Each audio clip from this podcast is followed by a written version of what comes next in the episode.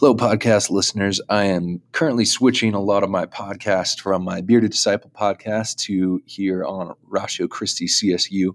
Uh, this is one of those podcasts. Hope you enjoy. All right, so how many of you are familiar with the moral argument? Have you have some familiarity with it? How many of you think it's a decent argument? How many of you think it's an awful argument? Or just not that great? okay. Um, Tonight, what I want to do is go over, I, I, don't usually do this, but I wanted to go through some of the objections that have been brought up by an internet atheist to William Lane Craig's version of the, the moral argument. Uh, I thought it would be instructive. Um, hopefully, it will be, if not instructive, at least a little bit fun to kind of go through and respond to somebody who's responding in kind of at that level. And then after that, then I want to go a little bit more into let's look at some better reasons for maybe why the moral argument isn't so good and maybe some other versions of the moral argument. So it's going to be a little bit dependent on the audio because I want to show you guys some videos. Uh, hopefully, it'll be a little more interesting that way. Yeah. Do you think the moral argument is a good argument? I think it's a. I think certain versions of it are better than other versions. Okay. I do think it's a good argument, but it's not as strong as say the cosmological argument or the design argument. In some ways, it could be more persuasive, I think, because it appeals to something that all of us have. If some of us can't think super abstractly about essence and existence or about the impossibility of an actual infinite, you know, so the, the cosmological arguments might be tougher to get if you, if you don't like that. But when you talk about the moral law, uh, that's something that we all have some familiarity with. So I like it, even if it's not as strong technically as an art uh, of an argument. What I like about it is its applicability to just everybody. Everybody has a sense that there's some things that are right and some things that are wrong. They may interpret that differently, but everybody has at least some kind of sense of that.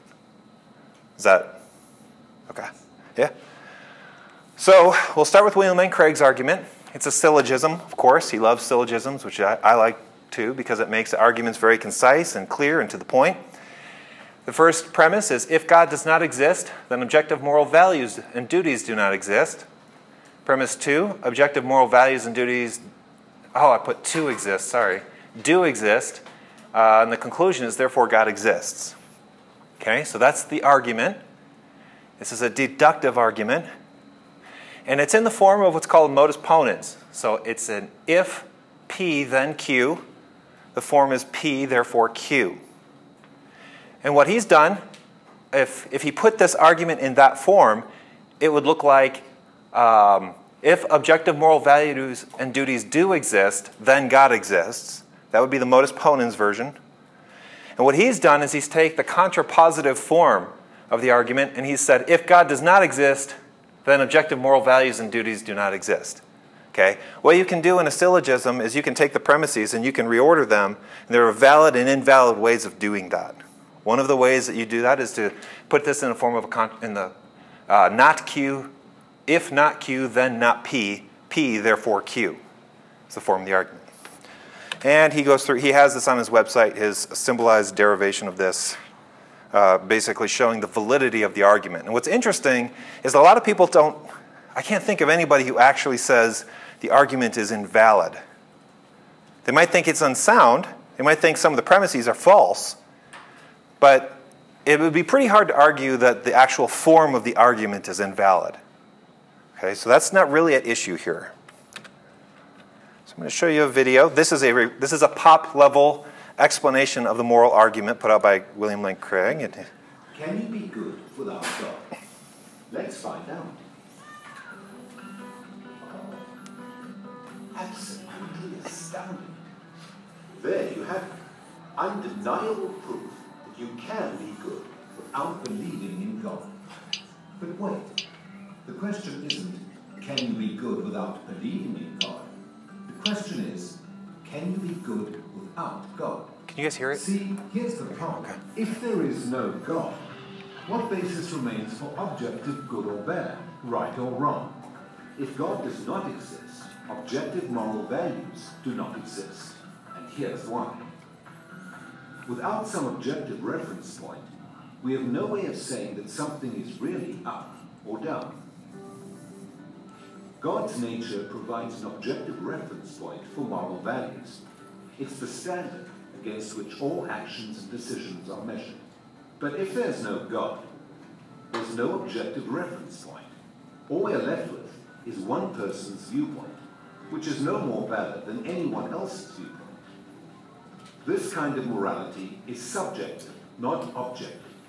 It's like a preference for strawberry ice cream. The preference is in the subject, not the object. So it doesn't apply to other people. In the same way, subjective morality applies only to the subject. It's not valid or binding for anyone else. So, in a world without God, there can be no evil and no good, nothing but blind, pitiless indifference.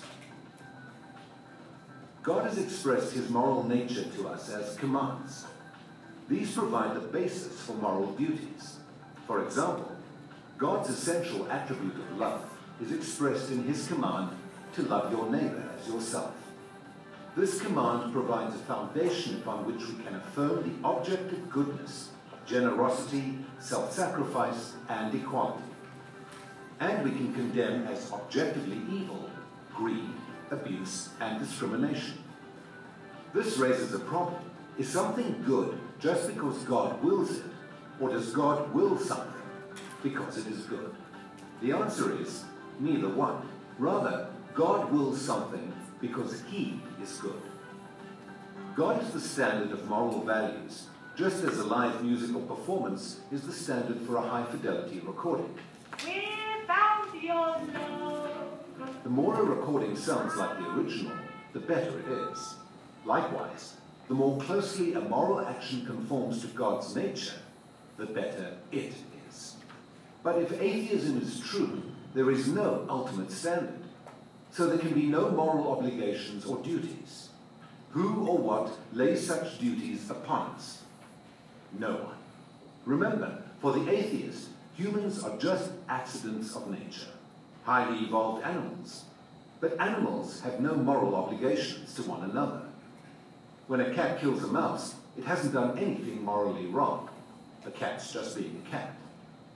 If God doesn't exist, we should view human behavior in the same way no action should be considered morally right or wrong. But the problem is, good and bad, right and wrong, do exist.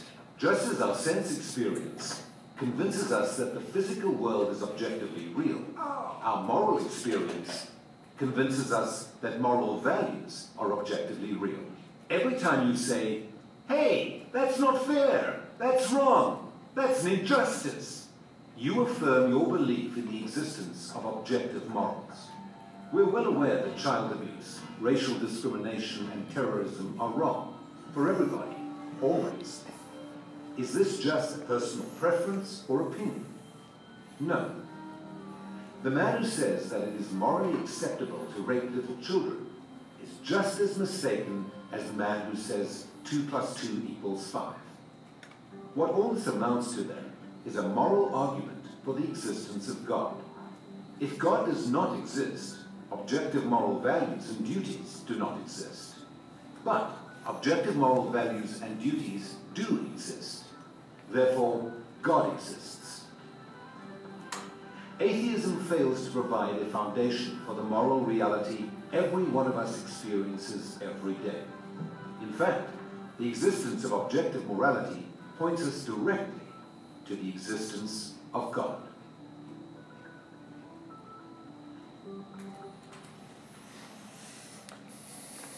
Okay, so there's uh, a Dr. Craig popular video of the moral argument. And now we'll watch, uh, I think this is the rational, I, something like that, yeah. so watch that, that one. This is a response to his argument. the argument from morality has been around for eons, showing a particular rise to prominence during the 18th century thanks to Immanuel Kant, and then again in recent years thanks to William Lane Craig. Down. Because of this, it's Craig's version that we're going to eviscerate this video. And so brace yourself, my friends. The haters are coming. This is the argument for morality debunked.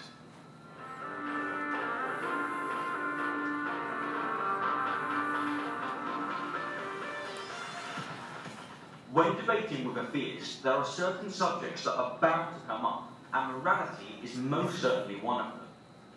It is, of course, raised in numerous ways, but it almost always boils down to the assertion that if there isn't a God, then there is no objective and absolute morality. That murder is only immoral because we currently agree that it is immoral. Or as Craig puts it in his book titled On Guard, in a world without God, who's to say whose values are right and whose are wrong?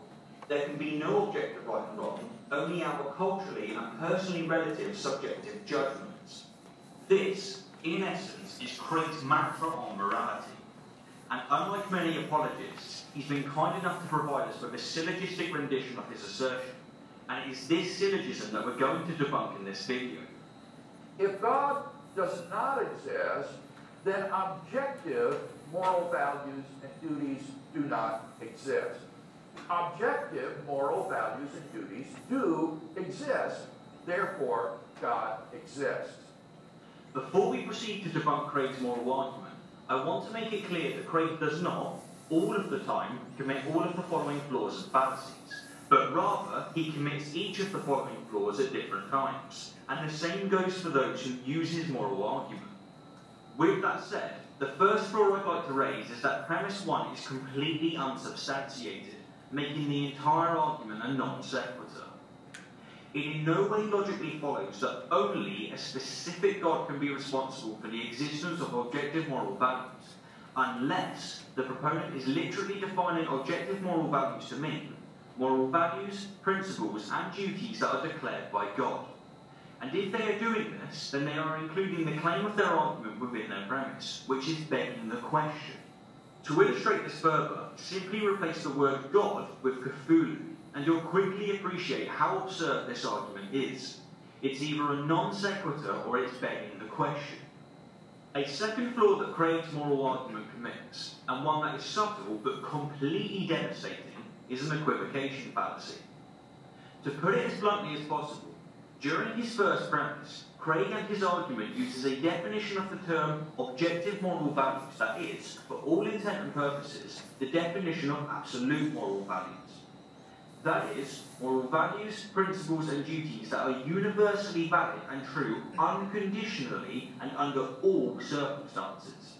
But during his second premise, he uses a definition of the term objective moral values that is, moral values, principles, and duties that exist independent of human opinion, but may vary according to context and circumstance. Hence, Craig's moral argument is incoherent and therefore invalid. Either this, or Craig and his argument are exclusively using the first definition or the second definition of objective moral values for both of his premises. And if he is using the first definition, then his first premise is entirely false. Because there are many types of morality that are absolute, that don't insist on his specific God's existence, such as the deontological ethics of Kant's categorical imperative, some forms of the Golden Rule, and of course, competing forms of divine command theory. These objective moralities exist, period. The question is whether or not their foundations are substantiated, as is this the question of Craig's specific divine command theory. And if Craig is using the second definition of objective moral values for both of his premises, then, again, the first premise is entirely false. Because, again, there are many types of morality that are objective in this way. That is, they have an objective reference point, a reference point that exists independent of human opinion. For example, just as consequentialism uses the objective reference point of potential consequences, and just as the moral landscape uses the objective reference point of the well-being of conscious creatures, Craig uses the objective reference point of his specific interpretation of Christianity, which is ironically subjective, not objective. Hence, Craig in his argument either commit an equivocation fallacy or his first premise is entirely false, with either of which resulting in the obliteration of his argument. But here's where things get really quite interesting. Craig has frequently stated that he doesn't use the term absolute moral values because To say they're absolute moral values could be taken to mean that certain moral duties hold regardless of the circumstances you're in. So thou shalt not kill, regardless of the fact that a terrorist is about to kill your wife and children. And he frequently states that he deliberately uses the term objective morality, stating that objective moral values mean that in any given situation in which you might find yourself, there is something that is really right and really wrong, independently of human opinion. But clearly that might vary with the circumstances. In some cases, it would be morally permissible to kill, but in other cases, it would be morally impermissible to kill. So what I'm talking about is objective right and wrong, but not necessarily absolutes that take no cognizance of the circumstances in which a person finds himself. But listen carefully to the following clip of him explaining objective moral values to a different audience. What we're talking about here are unconditional obligations or unconditional goods or, or evils. Yes, I think that there, there clearly are. For example, uh, it's unconditionally good to be a loving and generous person. And I think that when most of us reflect on our moral experience, we, we do see that there is a clear, objective, unconditional difference between modes of behavior. Sorry, Craig, but did you just say that it's unconditionally good to be a loving and generous person? That, for example, if a terrorist was about to kill your wife and child, you would have to be loving and generous towards him unconditionally, i.e., regardless of the circumstance, regardless of the fact that he's about to kill your wife and children. Because, as you have stated many times before, that's an absolute statement, not an objective or relative one. This, my friends, is how you play tennis without the net. And this is a prime example of Craig either intentionally or unintentionally committing an equivocation fallacy. Now, if I'm honest, the three flaws that we've just covered are each more than enough to destroy Craig's moral argument. But for what it's worth, here's a few additional ones. It might be subtle, but Craig and the proponents of his moral argument very often commit an argument from ignorance. They do this because they implicitly assert, and sometimes explicitly, that only their very specific God can be responsible for the existence of objective moral values, without justifying why this is the case. In fact, they often state, Take away God, and what basis then remains for objective moral? Which translated from floodland English means, we don't know, therefore God. My very specific. A fourth major flaw that Craig's moral argument commits, and one that shares a strong relationship with the argument from ignorance, is the shifting of the burden of proof. In their assertion that, if not who, then what, they are very clearly trying to switch the burden of proof, because they are indirectly asserting that if you can't account for objective moral values, then their assertion must be true. Which isn't just ludicrous, it's actually a subtle black and white fallacy. But don't get me started on that one. And finally, as the last flaw that I'll raise in this video, we have the fact that Craig's moral argument doesn't support monotheism. Even if objective moral values existed in the way that Craig insists, this wouldn't even suggest, let alone prove, that a single God is responsible. There is no reason to rule out the possibility that many gods are responsible. And in fact, there is no reason to rule out the possibility that many petulant and childish gods were responsible that have since died. The point being, Craig's argument supports theism, not monotheism, and certainly not his specific monotheism.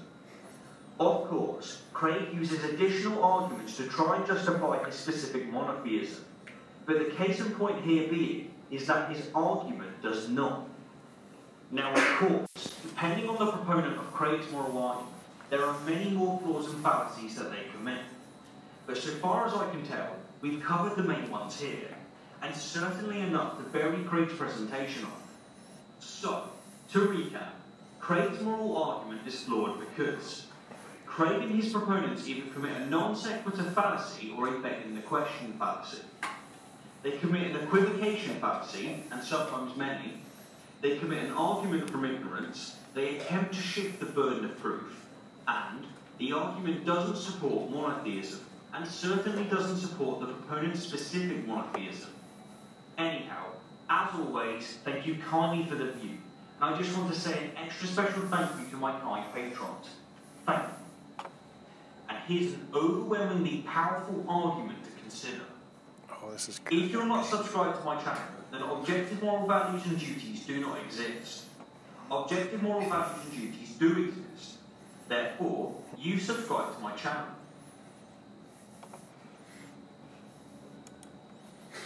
Ah. Okay.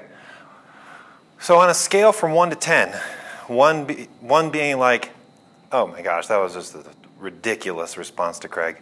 10 being, oh my gosh, he obliterated and annihilated Craig's argument. What would you say? Three? Five? Five? Six? Seven? Five? Three? Okay. All right, well, cool. Let's talk about it then. So let's go through his argument a little bit. If you notice, he really didn't touch the second premise very much that objective moral values and duties exist. He talked about it, and there was one case where he actually said there's an inconsistency in the first, how terms are used in the first premise and the second premise, but he didn't really just outright deny that objective moral values and duties exist. He really focused on the first premise.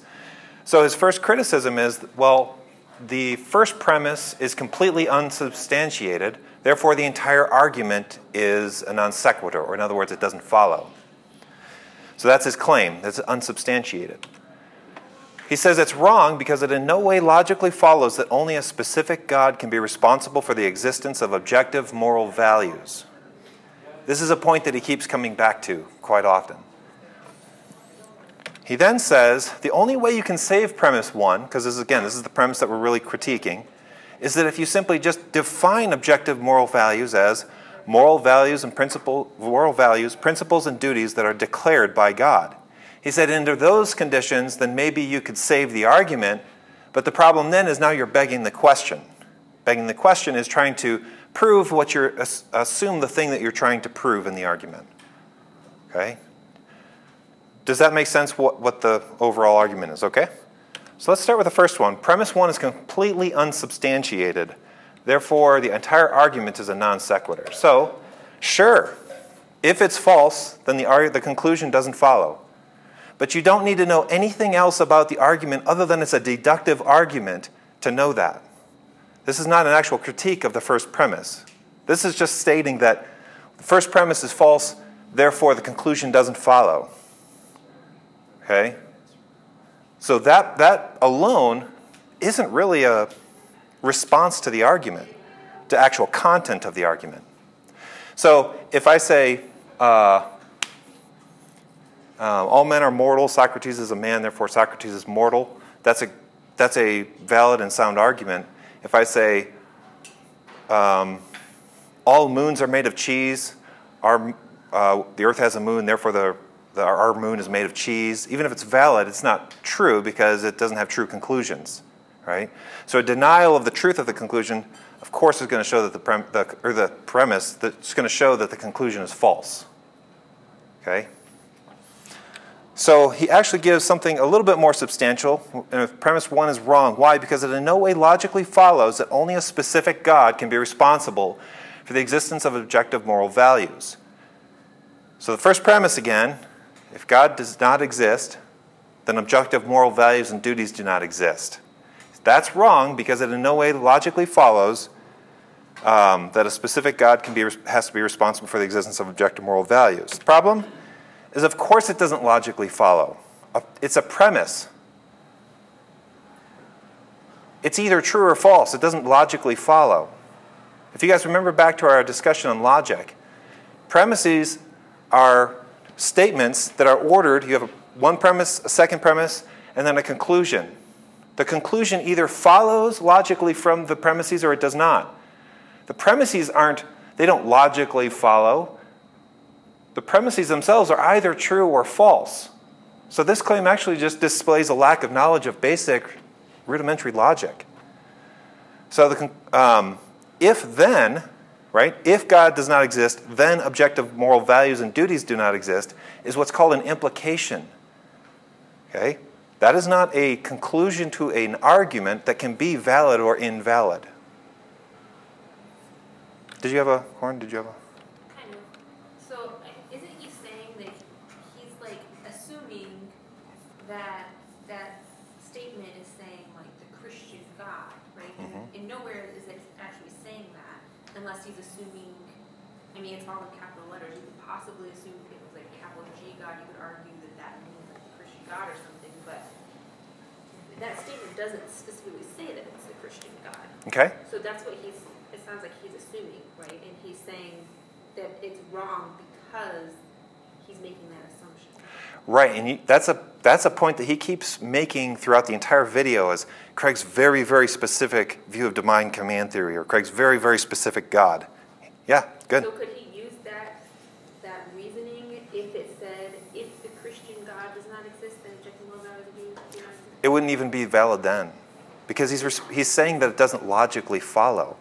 He's saying that a premise does not logically follow. So he would have to. It's either true or false. He would have to say, it is false because. Right, exactly. Yep. Then he would actually be making a substantive critique. At this point, he's not even making a substantive critique. Okay. Alan, did you have something or no? Okay. Next, he says you can only save premise one by defining it that way. Right? He says the only way that you can save the premise is by just defining objective moral values as moral values, principles, and duties that are declared by God. But if you do that, it begs the question. So the, the question we have to ask then to, re, to respond to this is simply does Craig define it that way? If he doesn't, this is another substanceless or baseless critique. Well, how does he define it? To say that moral values and duties are objective is to say that something is right or wrong, good or evil, independent of whether or not we believe it to be so or not. So I got a little caption of Craig saying, I don't define it objective morality that way, bro. It's not begging the question.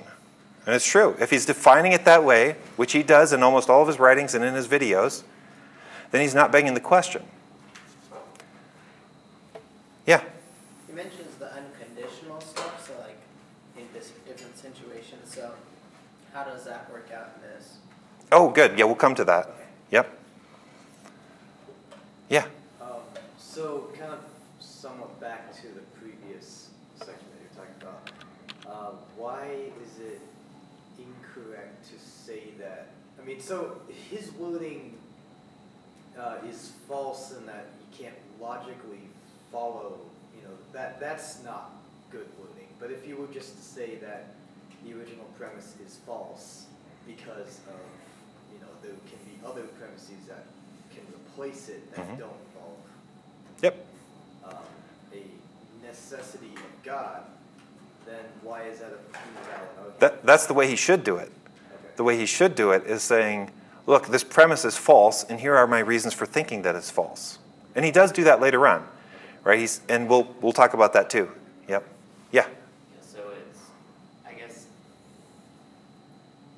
we were talking like not good wording, but I guess how I would take what maybe he, and based on what he says later, is the if then isn't a valid if then.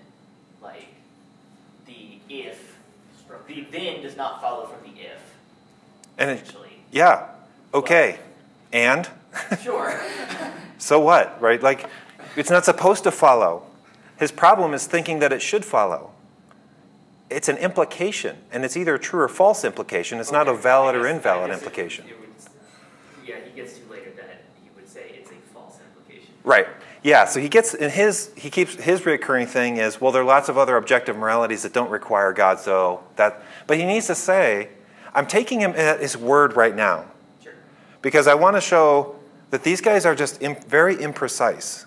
They're very persuasive in large part because they're imprecise. Because they play on a lot of emotions, they play on a lot of popular ideas or popular conceptions of God that are out there. That's why they're so persuasive. And that's why I'm responding specifically to what he says and not being very charitable at this point. Because I want to I want to say let's look at this more precision and point out what precisely is wrong with it, and then let's maybe bolster his argument a little bit and then respond to that. But yeah, I, I see you're trying to be charitable, so I understand. Yeah, it's good. Like, in a very simplistic sense, it's like if I said, you know, on the first, and therefore you're made of jello, you would have to agree with that. If it's the premise, the premise is wrong, but the logic is sound. You'd, you'd have to say that it's a, you'd have, if the form is correct, you would have to say it's a valid argument. Right. Even though it's not sound, and soundness has to me- mean that it's both valid and the premises are true. True, right. Yep. Yeah, so, yeah, I see what you're saying. Does that make sense? Yeah. Okay. All right. Anybody else on that point yet? Okay. All right, so the next point. okay, we talked about this. Um, if he's going to say that, look, he's not saying that uh, Craig is actually defining objective morality this way. He's saying that the only way that you can save the argument is to define it this way, right? Well, Craig, in fact, doesn't define it that way. And you haven't shown any other reasons to think that the argument is actually false yet at this point. So it's, it's not the case that Craig has to define objective moral values in this way in order to save the argument, since none of your previous objections have actually made much of a dent on his argument yet. Maybe later ones will. But up until this point, we haven't seen any actually substantive critiques. His next one, I think, is more substantive. Oh, but first, let me just play this so you can see it out of, the, out of his own mouth, how he divines them.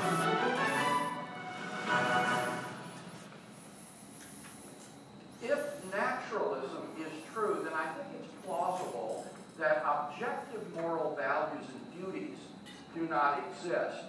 Now, what do I mean when I say there are objective moral values and duties? It's critical that we understand this term. To say that moral values and duties are objective is to say that something is right or wrong, good or evil, independently of whether we believe it to be so or not. So, for example, to say that Nazi anti-Semitism was objectively wrong is to say that Nazi anti-Semitism was wrong even though the Nazis thought that it was right. And it would still be wrong even if the Nazis had won World War II and succeeded in brainwashing or exterminating everybody who disagreed with them so that everybody thought that the Holocaust was good. And the argument or claim here is that in the absence of God, moral values and duties are not objective in that sense. Okay, so I just wanted you guys to hear from him how he defines these things. So to this point, right, we have a criticism. The first premise is false. It's a non sequitur. Uh, it doesn't follow that the only, only a specific God can be responsible for objective morality, and the argument only works if you define objective moral, moral values uh, and pr- as principles and duties that are declared by God, right? So his critique is his first critique is that Craig is committing the non sequitur. His second critique is that um, ah, it doesn't follow. What was his? Yeah, you're right. It was still the same, the non sequitur. It doesn't follow because uh, the, the premise is false. This was actually the right way to do it. The premise is false. Why? Because it, it's not that it doesn't follow, but that it's at least possible that you might have other objective moral values. But that's not how he says it. He says it doesn't follow. So I'm going to be strict here and just say, who cares? If it doesn't follow, I don't care because it's an implication, not an argument where it should follow. Third, argument only works if you define objective moral values. He argues that that's begging the question. Well, Craig just doesn't define it that way. He's not begging the question, so let's move on. Okay? This one's a more substantive critique. In fact, I think it's probably the most substantive critique that he offers. He says that Craig is using objective moral values in one premise differently than he's using it in another premise. And here he says, in one premise, Craig talks about objective moral values and duties being unconditional, and in another premise, he talks about them being conditional. Uh, and then he says, hence, Craig's argument is incoherent and therefore invalid. He is right that if he is committing this equivocation, where he's using these two terms differently, then it does become an invalid argument, right? Because the, the correct form is if P then Q, P therefore Q. I'm using the standard rather than the, the contrapositive because it's just easier to see. What he would be doing if he was committing equivocation would be saying, if P, then Q, R, therefore Q. Because he would be what's called introducing a new term into the argument. Right? You've got, now you've got objective morality being split into two different terms. You can't do that. so if he's right, then the, value, the argument is invalid. The problem is, is that he cites no debates, no papers where Craig explicitly claims to define the terms differently. It's not obvious that he's claiming the terms differently. He has other lectures, and in his books, he, there's no indication that he's using the these terms differently. He later on in the, the video brings up different clips from we're not sure where to talk about Craig elaborating on his view of objective morality. Even if Craig believed that there were, uh, at one time, that there were unconditional objective morals and then conditional objective morals, even if he believes that, it doesn't mean that he's necessarily using those terms differently in this argument. You have to show not just that he believes it, but that he's using the terms differently in this argument, and he gave no reason to think so. So, unless he does that, again, we don't have a substantive critique. Yeah. So, you're saying even though um, Craig stated that uh, unconditional stuff mm-hmm. outside mm-hmm. of the argument yep. doesn't really apply because it's not within the argument? Exactly. There's things that Craig argues for. Craig offers what's called the Leibniz cosmologi- the Leibnizian cosmological argument. I remember listening to him deliver that talk at Wake Forest University. And that argument depends on there be, at least the way he argued for it, depended on there being things like states of affairs that existed and that numbers exist and that kind of thing. And he offered that as a, a good argument for God's existence. Craig's an austere nominalist. He doesn't believe any of that stuff. But he offers an, another argument uh, called the Leibnizian argument and just says, hey, if you believe in these kinds of things, it seems to follow. If you believe in state, that states of affairs exist, there are perfectly respectable philosophers like Alvin Plantinga who thinks that. Here's an argument. It's a good argument if, if you believe that stuff. I don't happen to, but here you go. Here's the argument. And in fact, in his most recent debate with uh, uh, Weinberg, Wielenberg, or yeah, Wielenberg, yeah. He actually took the advice of a guy named David Baggett, who we'll talk about a little later, and weakened his form of the argument. Not because he even he likes the argument, but he likes his own argument better. And he just used it because he thought it would be more practical in that particular argument. So, you, so in a debate or in a criticism of Craig's argument, you have to deal with the argument, right? What we're tempted to do a lot of times, either to be charitable or to be very uncharitable, is to read all of these things that we think he's saying into it. Just take it for what it says, right? Maybe it's bad based on just what it says. And I d- I don't think he's doing that. And then I think sometimes we're overly charitable in, to people on our own side and don't just take them well for what they're saying. Does that answer? Okay. So valid, invalid. Yeah. So I don't know if I'm maybe I'm misunderstanding, but would this be an ad hominem argument? I don't know if I know that argument. Uh, well, he, he, he well, he's attacking the argu- argument, but it's not the argument really that Craig's giving. Okay. So it's, a, it's called a straw man fallacy. Oh. Yep. So he's building up a straw man of what he's, he wants people to see as being Craig's argument, destroys that argument, and then therefore concludes that Craig has been eviscerated. Yep.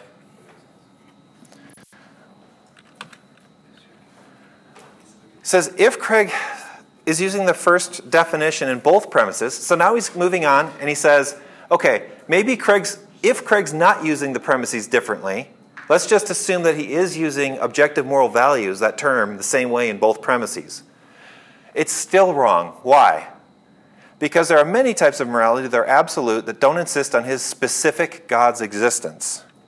One key point to note if you listen to William Lane Craig's lectures or his Defenders podcast or any of this stuff, he will tell you, I'm not arguing for the Christian God. As far as he's concerned, it could be the Muslim God. It's theism in general. It's a very general theism that he's arguing for. Okay? Uh, so if someone says, well, he's just, he never gets to the Christian God, okay. He's not trying to. He says explicitly that in many places. So Craig would say, yeah, I'm just not arguing for a specific God. But let's get back to this argument or this claim that there are many other types of morality that are absolute and don't insist on, his, on a God's existence. The examples he gives of absolute morality that which you hate to be done, it's basically a form of the golden rule uh, do not do to another.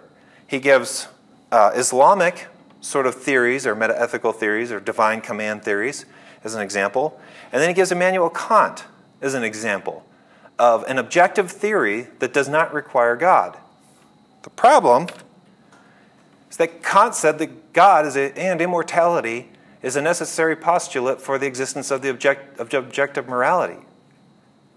Divine command theory by Muslims, that's the view that Craig holds. That which the, the, um,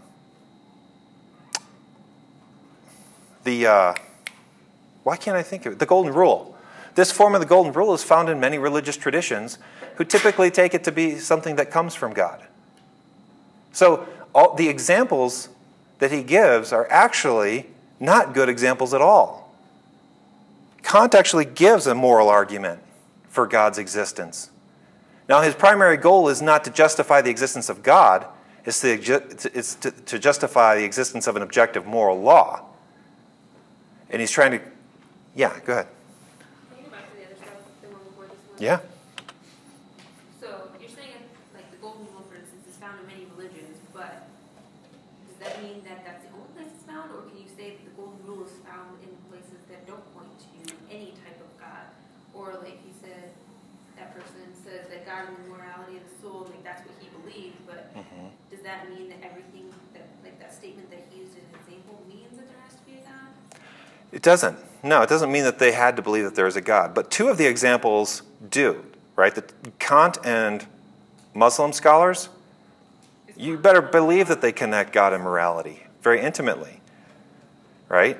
So those two at least are not good examples. The third one's actually what's called a first order moral claim. It's not even a second order moral claim. So you could hold this, you could hold to the golden rule as being an objective moral claim. You could hold it as being a subjective moral claim. You could hold it as being an emotive claim, just a claim of uh, a, that's actually just an assertion of your emotions. It doesn't at all follow that just because you believe this first order claim, this uh, golden rule, that it means that there's some kind of objective morality. So none of these examples are good examples.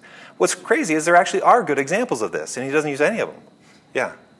But are they good examples that it doesn't insist on his specific God's existence? Well, Kant was in the Christian tradition. Sure, so Kant might not be, but Yeah, Kant would definitely not be a good example. Uh, Muslims, um, yeah, I mean, if, if, but here's the thing though the problem is, is that if you're a divine command theorist, you could, you could defend divine command theory apart from defending Allah or Yahweh. You can, you can be a divine, and that's what he specifically references. I mean, he gives the picture is of the Quran, and right, obviously this is a, a Muslim reference, but um, divine command theory is something that's found in both of those religions. So it was just based on the his argument above the picture that we were taking. yeah, So, I mean, yeah, potentially Kant's not a great one, but the other two could be legitimate examples for why you don't need Craig's specific God's existence for that premise to hold. a, it's a possibility. Yep, yeah.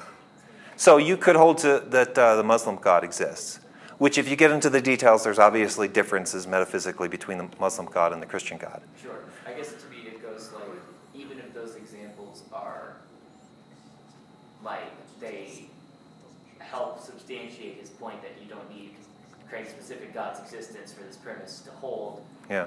who cares? Right. right. Like, Right. I mean, Uh, My problem is that it's just super sloppy. It's extremely sloppy, the criticism. Um, and that's mainly what I'm trying to point out, is that these, these guys, it sounds very persuasive, but it is extraordinarily sloppy. It, so when you know when Alvin Plantinga says that Richard Dawkins' God Delusion book, uh, it's an insult to sophomores to call it sophomoric. He's not being. He, I mean, sounds like he's just being a jerk. But when you really know how facile some of these arguments are, or some of these claims are, you get mad. You're like, why? Why do people find that convincing? You know. Now, again, they hint, right? A lot of these gesture towards or hint at more substantial arguments, right? But he has not made the case. So, Kant, he takes as a given that we're morally obliged to perfectly conform our lives to the moral law. A person isn't morally obliged to do something he can't do. Ought implies can. Moral perfection must be possible from premises 1 and 2. Moral perfection is not possible in this life. Moral, the moral self must survive death so that the self can endlessly progress towards moral perfection from 3 and 4. It says that uh, the moral self must survive death. The moral self can only survive death if God exists, therefore, God exists. Okay? So now in Kant, it's not necessarily like this uh, God has to exist in order for objective moral values and duties to exist. It is different than Craig. It's more a look, God has to exist in order for us to be to follow the moral law, in order for us to be perfected. Why? Because we're not going to be perfected in this life. It's going to take a whole nother life. So there also we have to have, have an immortal soul as well. And we can only have that if God exists. So that's kind of the, the layers of dependence for Kant. It's different than Craig. But he still comes to this conclusion that God exists. Uh, we kind of covered that. So he says then these objective moralities exist, period. The question is whether or not these foundations are substantiated. So, well, let me ask you guys what do you think of that? Do you think that's So, I mean, if, like, you could take those as they're describing other objective moralities or other bases for an objective morality, right? Mm-hmm. And the question is, okay, whether their foundations are substantiated.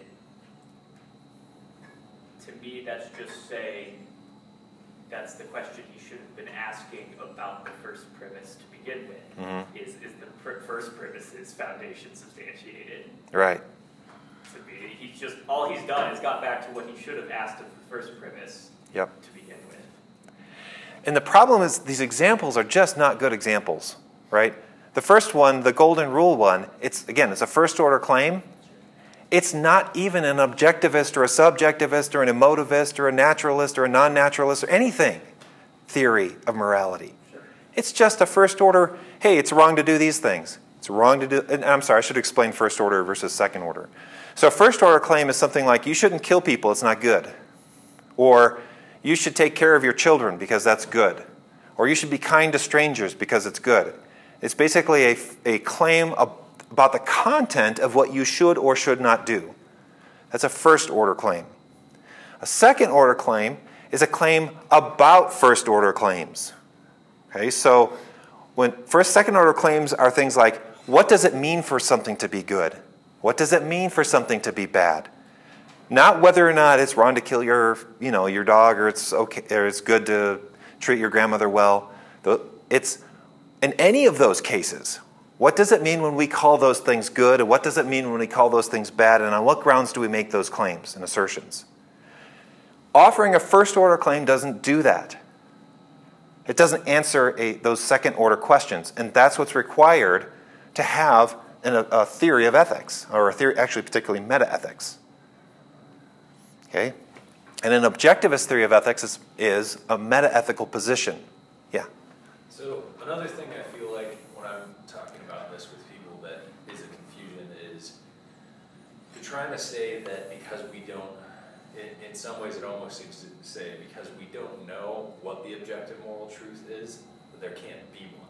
Right. And that yeah. seems to be a flaw within it. You know, if we were trying to find an explanation for some phenomenon, mm-hmm. and we had a few scientific theories of what an explanation of that was, we wouldn't somehow say, well, because there's disagreement about this, and we don't know what the objective answer is, there's not an objective answer. Right. We're just saying we don't know what it is. So even bringing these up, all that's saying is there's a disagreement about what the moral objective is. It's not saying that there isn't one. He has to make a case still that there isn't an objective moral. Yeah, and he never tries to do that.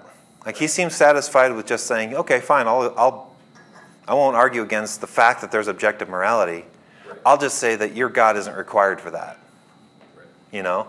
But yeah, you're right. Someone, there are people who do say that. Like, you know. Right, and I feel like that's what he's kind of trying to do here, is to say, in, in a sense, I feel like by bringing in these other ones, he's trying to, to disprove the possibility of objective moral truth by saying there's this disagreement about what that truth is. Why do you think that? Um, to me, him bringing in and saying like, well, this religion says it's that, and Kant says it's this, Mhm.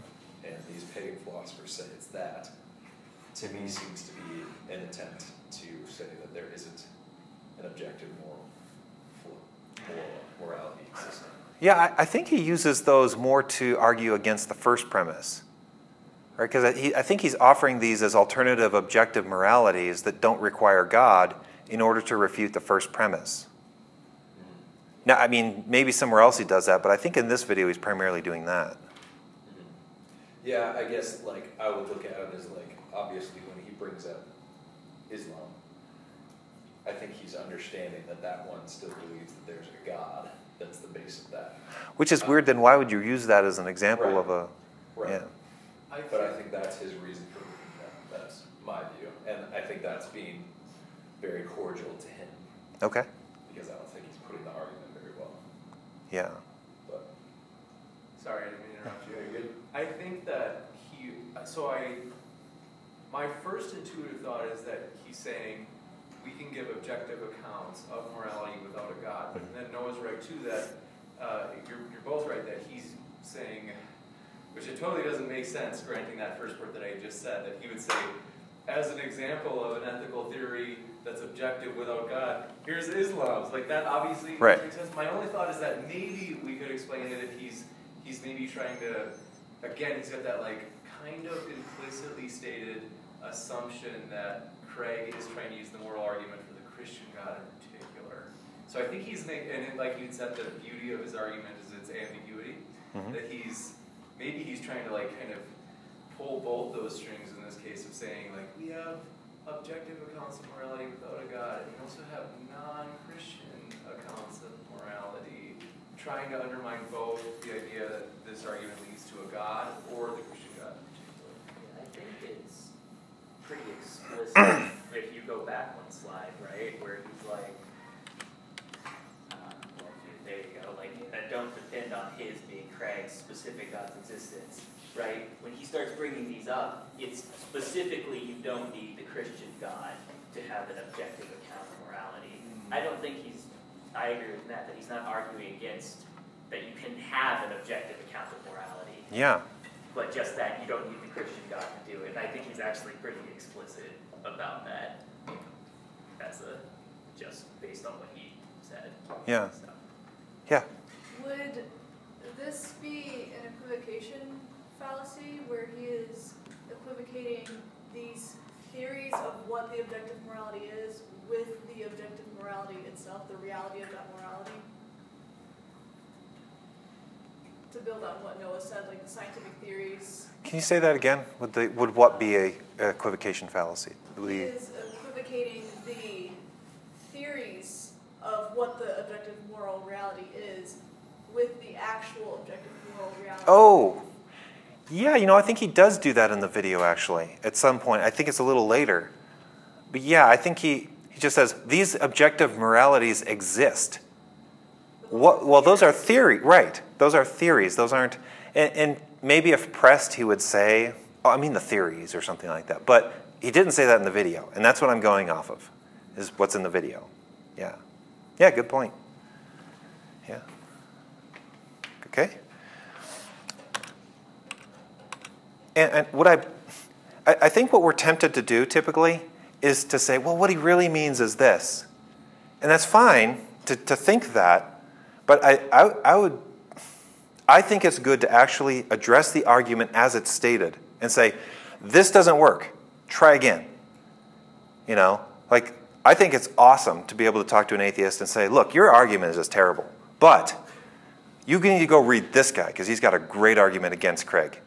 Right? Go read that person and then come back and let's have a discussion after that because this stuff, this is not working. Right? And I, I, think we need to do that more often because it shows them that we're precise.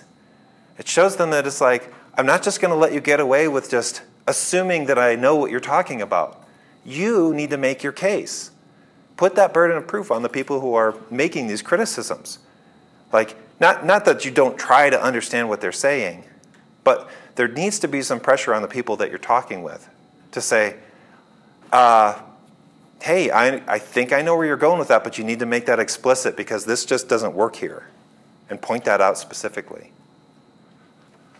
So, uh, did we deal with the. Oh, yeah. So, um, where are we? Lost track where I. Objective morality exists, substantiated. Uh, if Craig is using the second premise or definition of both premises, using the second definition of both premises, then his premise fails. Why? Because there are many types of morality that are objective in this, in this way. They have an objective reference point that exists independent of human opinion. So this is a little different than what he stated before, but it's related. So I think Craig would say something like, Look, I'm more familiar than you are with other objectivist theories of morality, uh, some of which are atheistic. My claim is that the supposed objective grounds for those other theories don't work. And if you listen to Craig's debates, he offers that. If, you might not be satisfied with his reasons for thinking that other objectivist theories or subjectivist theories or emotivist theories don't work, but it's not like he doesn't give them. And it's not like he doesn't write about them. Yeah?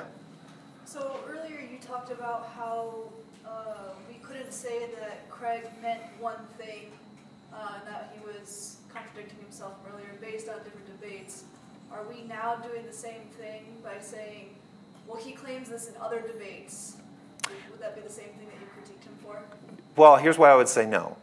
Because I'm actually drawing on his moral argument, work, the, the works where he talks about the moral argument specifically that he's offering. Now, if I were to go through, and now what I, what I think he did is he's he has a ton of stuff on objective morality and that kind of stuff online. And it sounds like he went and got material from his elaboration on what he thinks objective morality means, which is different. I'm not going to go into his elaboration on what it means and then assume that he means that in his argument. Right? That's what I think he's doing. Um, when I say that, uh, when I say here, look, I'm more familiar with these objectivist theories and I deal with them, he deals with them in the moral argument. Does that make sense, a difference, or no? You... It does. Um, and I know you said that Craig has sometimes used versions of arguments that he doesn't actually believe. Yep. Um, so then, yeah, I guess I guess that makes sense. Yeah, it's it's tricky because uh, he's a debater, right? I th- I don't know that like Alvin Plantinga or some of these other people would do that as much. Because I think Craig is more practically oriented in that way. Like he'll use what works sometimes, even if he doesn't agree with the underlying metaphysics or epistemology or whatever for something. I guess I don't understand why you would do that because what we're concerned with is. So if you're arguing for something you don't think is true, I don't understand why you would do that. I, I mean, I would. I don't like doing that myself. I don't think. Uh, maybe as a, I would do it as a presentation of someone else's view. Hey, here's the Leibnizian argument. If you're if you're a, a contemporary realist, that would be plausible. That would be something interesting to you. It could even be sort of a, a academic humility of, hey, look, I'm here. I could be wrong. So here's something. If you're from the more Platonist or the more contemporary realist camp, this might be something that you accept. So I think there's some legitimacy to, to doing that when you're at that academic level because it's like, yeah, I could be wrong, you know? He, he respects Alvin Plantinga a lot. Like he thinks he's one of the best philosophers in the country, or in the world at this point, Christian philosophers in the. Uh, So he might, it might just be a, a kind of tipping your hat to that contemporary realist position, and could be that. Yeah. So for this point, do you actually need Craig's, like essentially what he might have written outside of this argument in particular? Because this to me is, it's, it, the, the debate is becoming, like, I mean, like you put with Craig, like claim that the objective grounds of the theories don't work. Um, I guess what I'm getting from his is like, okay, because there's many, like it's false because there's many types of plurality that are objective, right? So, i.e., if you don't need the if God does not exist, you could say if something else does not exist that provides this objective reference point, then objective moral values and duties do not exist, right? You could substitute God for some other objective reference point. Is what he's asserting, I'm not sure, arguing in the in that third bullet point. Yep. Right. Um, at that point, doesn't it become a like Craig is saying, where it's now you have to weigh, do these other objective because to me that's a, a valid thing. If you could put another objective reference point there, then um, I don't think at least the argument is not as powerful. Um, or I don't, it might not necessarily follow. Like if I could, like um, the person he most recently debated, right, was like he's a, he was like, okay, well, what if you have platonic morals? Yep. Right. Well, if you could make the argument, well, if platonic morals don't exist, then objective morals don't exist. Objective morals do exist. Therefore, platonic morals exist. Right. You could Mhm. substitute out the Yep. the term for God. Um, and I guess then it becomes which is a more plausible Yep. premise, but that's a a, a critique that to me actually talks about the power or the validity, maybe not the validity of the argument. I don't know how I'm describing it, but because if you could put something else there, I think at least the argument loses power if, or you have to. Well, it depends, right? Like Muhlenberg, yeah, that's a substantive critique of Craig's argument. But he, the examples that he gives are moral frameworks use objective reference points, potential consequences as a standard. The moral framework, this is uh, Sam Harris, his, his attempt at an objective morality, says that there's an objective refer- reference point, namely the well being of conscious, conscious creatures, is the standard for objective morality. And then he says Craig uses this, his objective reference points as Craig's specific interpretation of Christianity as a standard. Well, that's one, one that's just uh extremely uncharitable. That's not what Craig is saying. Sure. Um, but secondly, and I think more importantly, is are these is this even what we're talking about when we talk about ethics? So when we talk about ethics, there is what's called descriptive ethics and there's normative ethics. Craig's always talking about normative ethics. Descriptive ethics is something like these sociologists went to this country and they gathered all this information about what people think is right and wrong. Not that it is, in fact, normatively something that has to command your conscience or command your uh, uh, behavior, but that when I go to this country, these people believe these things, and you can just quantify uh, the moral mores and beliefs of a particular culture. That's what's called a descriptive ethic. So what Craig's saying is how do you, not, not asking how you get to a descriptive ethic. You just do psychology and sociology and that kind of stuff. That's where you get a descriptive ethic. I'm asking about a normative ethic. How do we say, in fact, cross culturally, you're wrong? The Holocaust was wrong. If you are selling little girls into slavery, you're wrong. How do you say that? So for like, say, the moral landscape one, where the reference point being stated is the well-being of conscious creatures, is there a is the question? Does the question then become, well, why is the well-being of conscious creatures binding? Yes. As a Yep. Moral standard. Okay. Yep. And that's the question Craig's asking. So he's like, look, you're giving me these objective reference points. Well, yeah, they're objective, but that's not what I'm even talking about. I'm not talking about the fact that you can point to something and say, if, um, if X or the potential consequences are X, then it's bad. And if the potential consequences are Y, then it's good. Right? He's saying, uh, he's saying, why is the potential X good or bad, and why is potential uh, potential consequence Y good? What makes it good or bad? Right? Because there's lots of potential consequences. The fact that it's mere fact that it's a potential consequence doesn't make it good or bad. There could be morally neutral potential consequences. There has to be something outside of just the fact that X will be the potential consequence or Y will be the potential consequence for us to be able to judge normatively whether or not X or Y are good or bad. Yeah. So would you say the same thing with the well-being? You have to have, describe what well-being is and whether like, that well-being is good and where that falls? Yeah, what makes it good? What makes well-being good? And what he, he what Craig claims Sam Harris is doing is just defining well-being as good. So instead of instead of Sam Harris taking on the burden of saying, why is it good to to make sure that the, the well being of conscious creatures is elevated and seen as good? Well, just because that's just what it means to be good. So he alleviates himself of the burden of having to say, why is that good? He's just like, well, if you don't see why that's good, that's, you're just dumb. You're just an idiot. Probably a moral reprobate. If you don't see that. Craig's like, look, I see it. I see that that's wrong. Of course, it's good to be concerned about the well being of conscious creatures. We agree. But that, my question is why is it good? Sam Harris just thinks that's a stupid question. Craig's like, no, it's not a stupid question.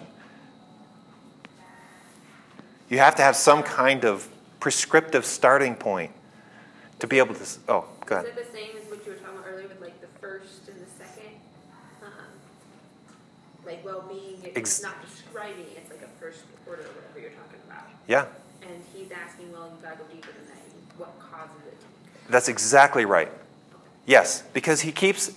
These guys just want to stay at uh, um, first order comments, first order statements. And Craig keeps pushing them to, to, like, look, you're not even answering the question. The question has a second order question. Yeah. Um, so can we say that the well-being of conscious, conscious creatures is good? Um, because of going back to what you said like two weeks ago, um, the like being alive in general is metaphysically good. Good. Yeah. The, I think that's a whole nother conversation, which is awesome.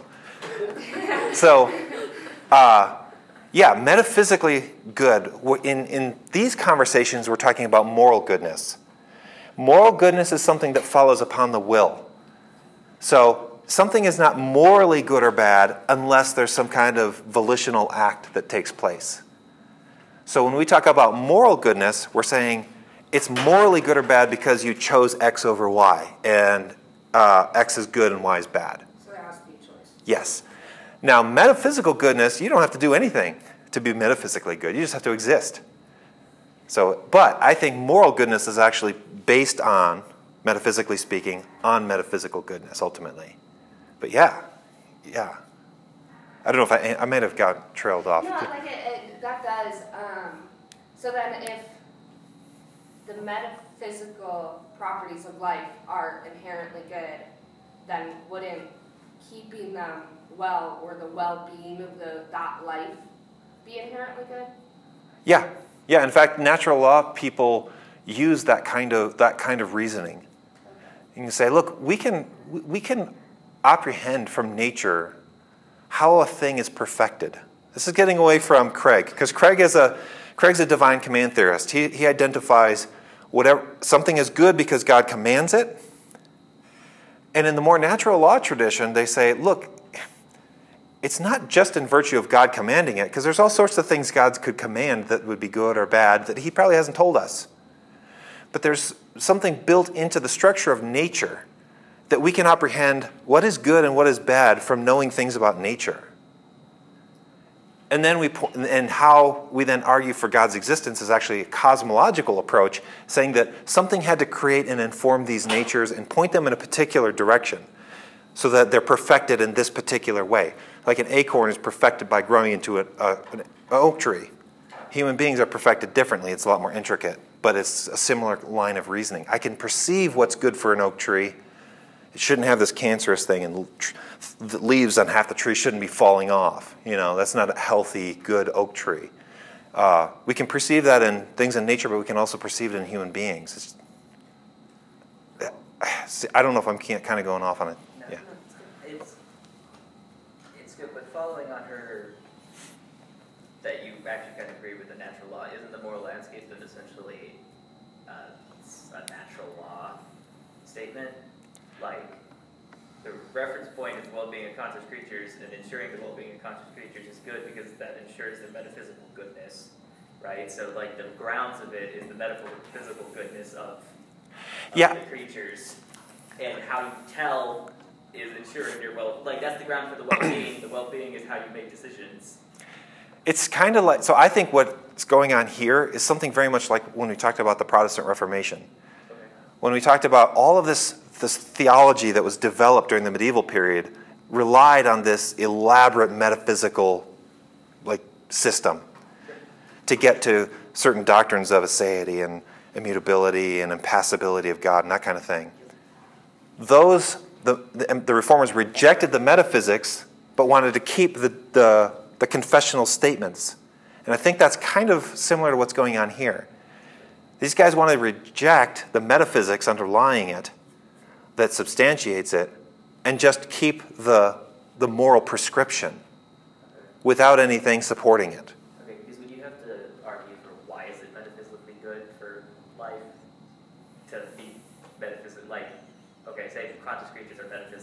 Yep. Right? I don't think Sam Harris would make that argument anyways, though. Sure, but it's like when you have to argue for that position too, like what grounds the metaphysical goodness of like animate things. You give a you give some kind of yeah elaboration on that. Okay. Yep. Would you have to to ground that they are good, metaphysically good? Not that they are. Okay. No. No, you can you can know that the, the epistemic ground is there.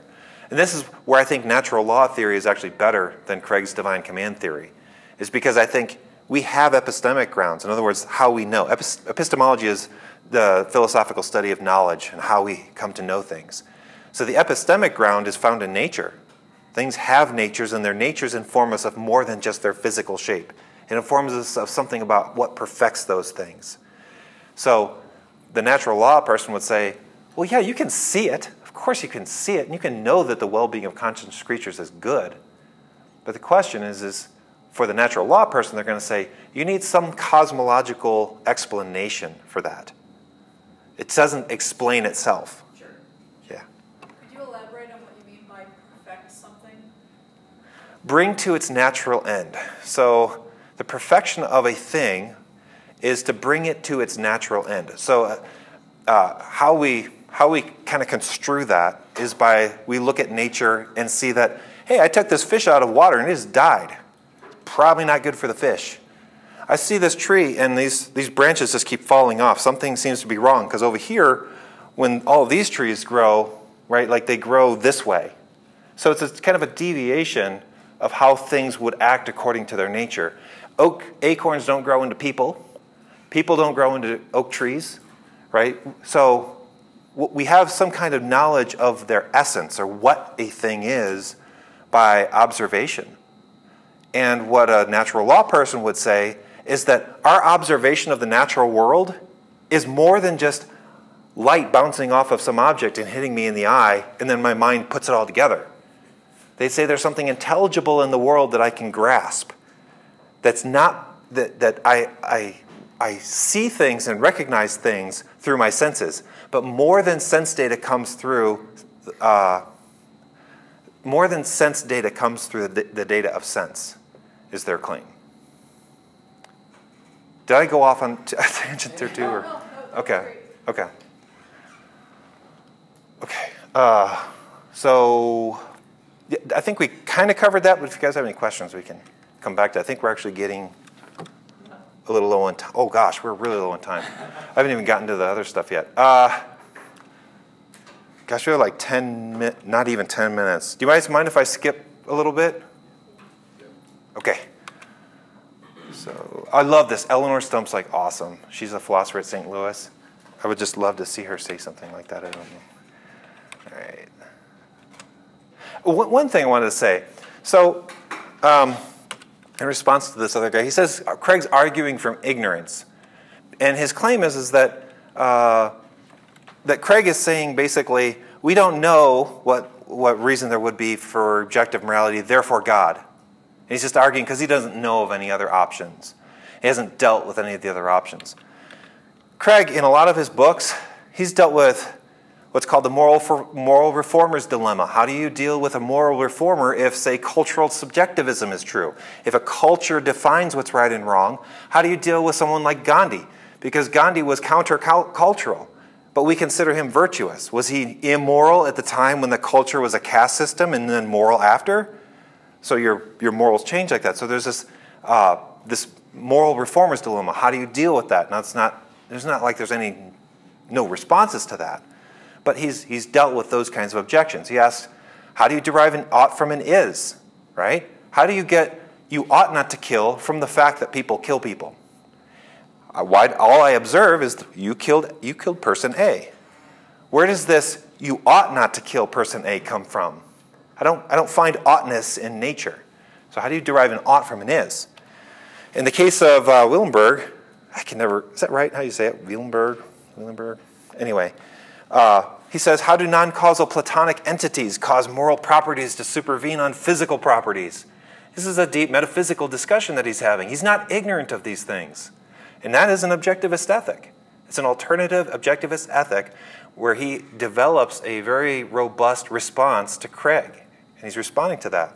Why think that prescriptive statements are reducible to subjective statements of fact? This is A.J. Ayer and the logical positivist. There's form of subjectivism. So he's dealing with a lot of different metaethical theories. He's not ignorant of those things.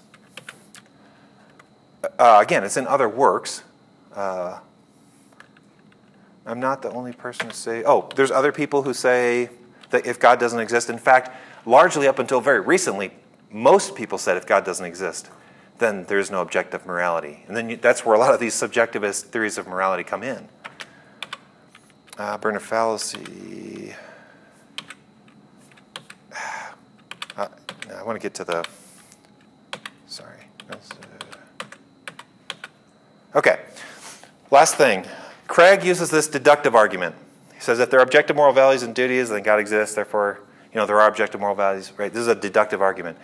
I actually like the abductive argument better.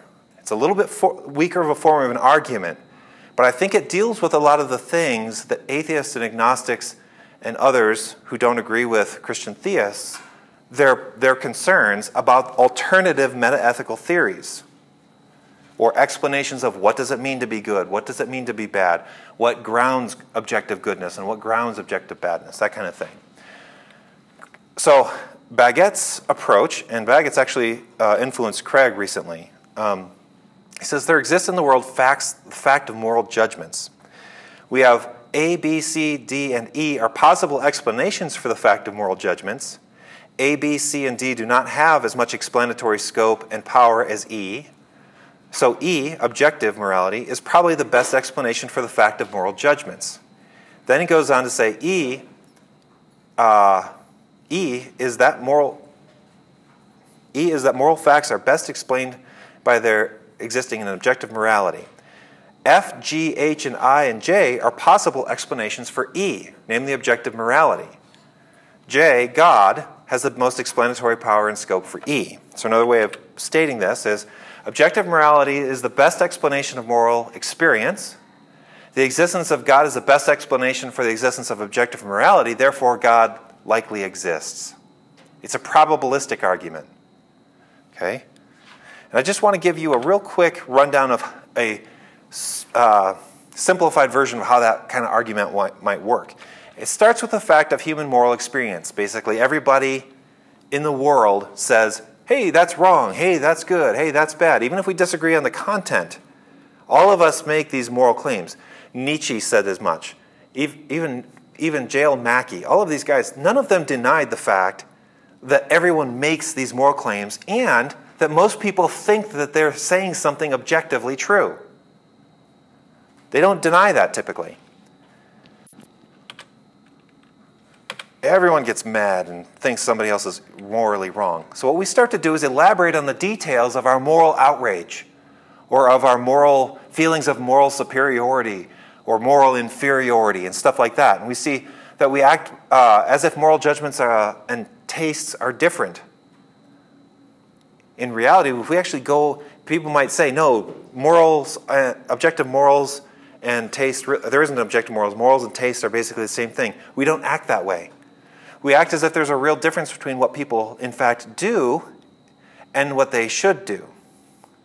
We act as if we can legitimately offer rational reasons instead of mere psychological causes for our points of view, moral points of view.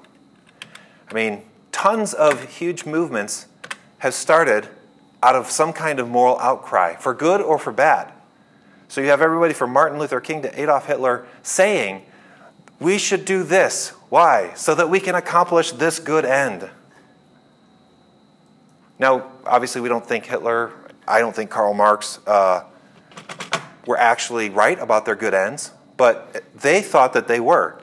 And they, they argued for it on moral grounds. Kids do the same thing. You do it at business, you do it in politics. Right? We've got all sorts of opposing moral viewpoints. Everybody does this. Why? We naturally see a difference between matters of morality and matters of taste. So theories that reduce morality to taste are claiming that we're all wrong about this basic intuition. So, matters of taste, they lack a sense of outrage when someone differs from us. They lack a sense of duty.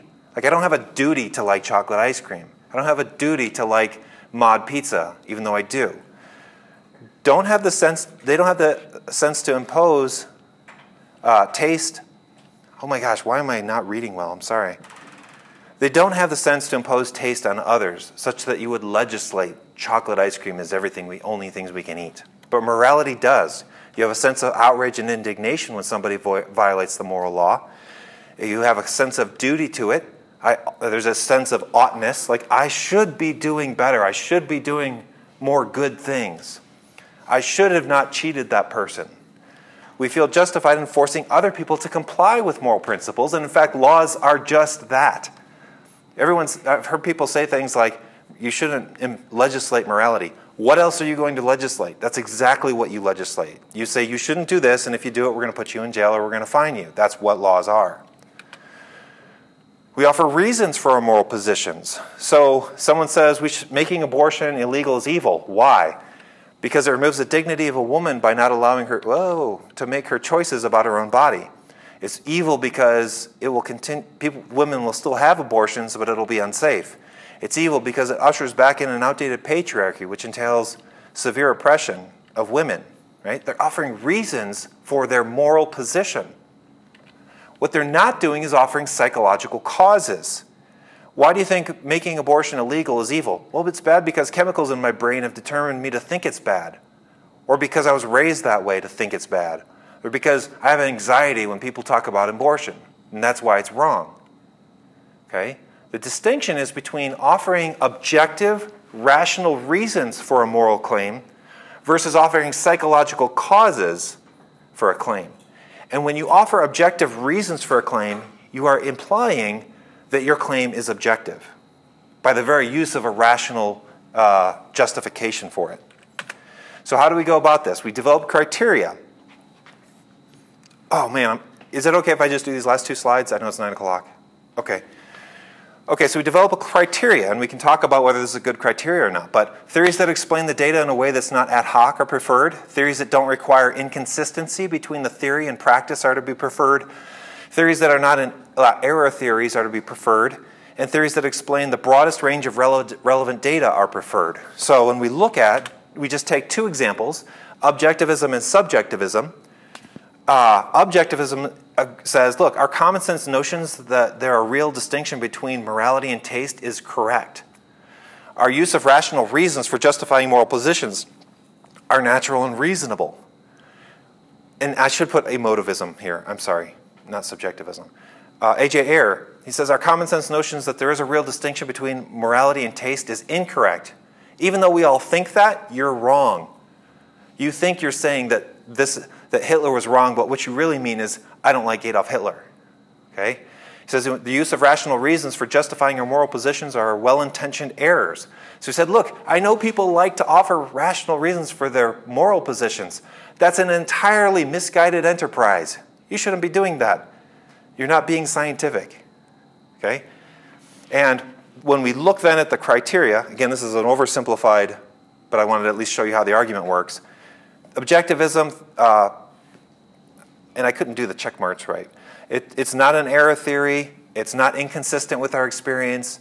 So actually, emotivism is inconsistent with our experience. It tells us that we're all fundamentally wrong about the way we think about right and wrong. Um, so we would say, look, objectivism is to be preferred. That's a preferred theory. Again, we definitely need to flesh that out, but that's, that's the basic way you would argue abductively. So I'll end because it's past 9 o'clock, but thank you guys.